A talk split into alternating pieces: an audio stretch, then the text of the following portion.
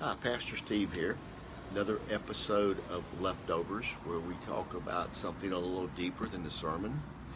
This past Sunday, I talked about the compassion of Jesus, about how we as Christians were supposed to walk after the way that Jesus walked, and how one of the things that marked Jesus' life in this earth was that he had compassion upon people. We talked about the compassion he showed the leper when he, the leper came to him and he healed him the compassion he showed the blind man as he healed the blind man, and the compassion he had of the multitudes when he told his disciples that he had compassion for them, for they had been following him for three days and they were hungry and they had no food, and then Jesus fed them with a few loaves and a few fish.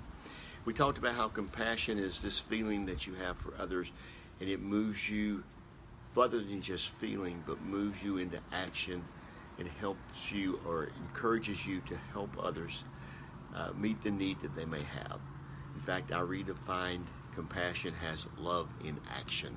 And if you've been a part of this church, you know we have a love in action program. And that we push that, that that's our way of helping out and showing God's love to those in need. Compassion and love has always been a part of God's attributes. In Psalm 136, if you were to go to it and read the 26 verses there, after each verse, it says, his love endures forever, talking about God. Begins, give thanks to the Lord, for he is good. His love endures forever. Give thanks to the God of all gods. His love endures forever. And it continues like that after each verse, telling us that God's love endures forever.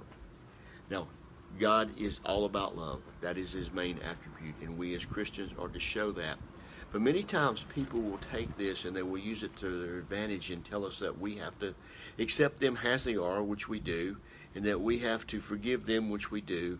But they use it for a license to get away with whatever they want to do, get away with it. Say, God loves me just the way I am. Yes, He does. He does love you just the way He is.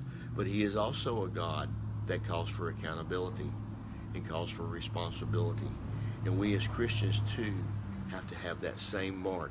We have compassion, but the compassion forces us to hold you accountable in a certain degree, in a certain way.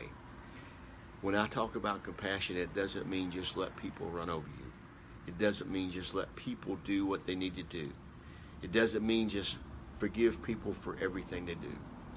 Compassion also has an element of truth in it. I have compassion upon you, and because I have compassion upon you, I'm going to hold you accountable and tell you the truth. We do that with our kids, don't we?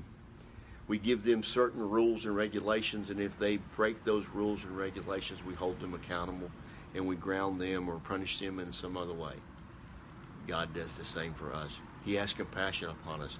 He loves us. But it's that very love that He loves us with that causes Him to continue to have us come up to a higher level where he continues to, through his compassion and through his love, reprimand us, if you will, to cause us to grow to be more like Jesus Christ. So there's an element of compassion that many people don't like. And many people tell you that you don't have compassion when you hold them accountable, but you're actually having a godlike compassion upon them. Ponder on these things this week. I hope you have a happy 4th of July and hope to see you Sunday morning, July the 5th, for our live cast at 1030. God bless. Amen.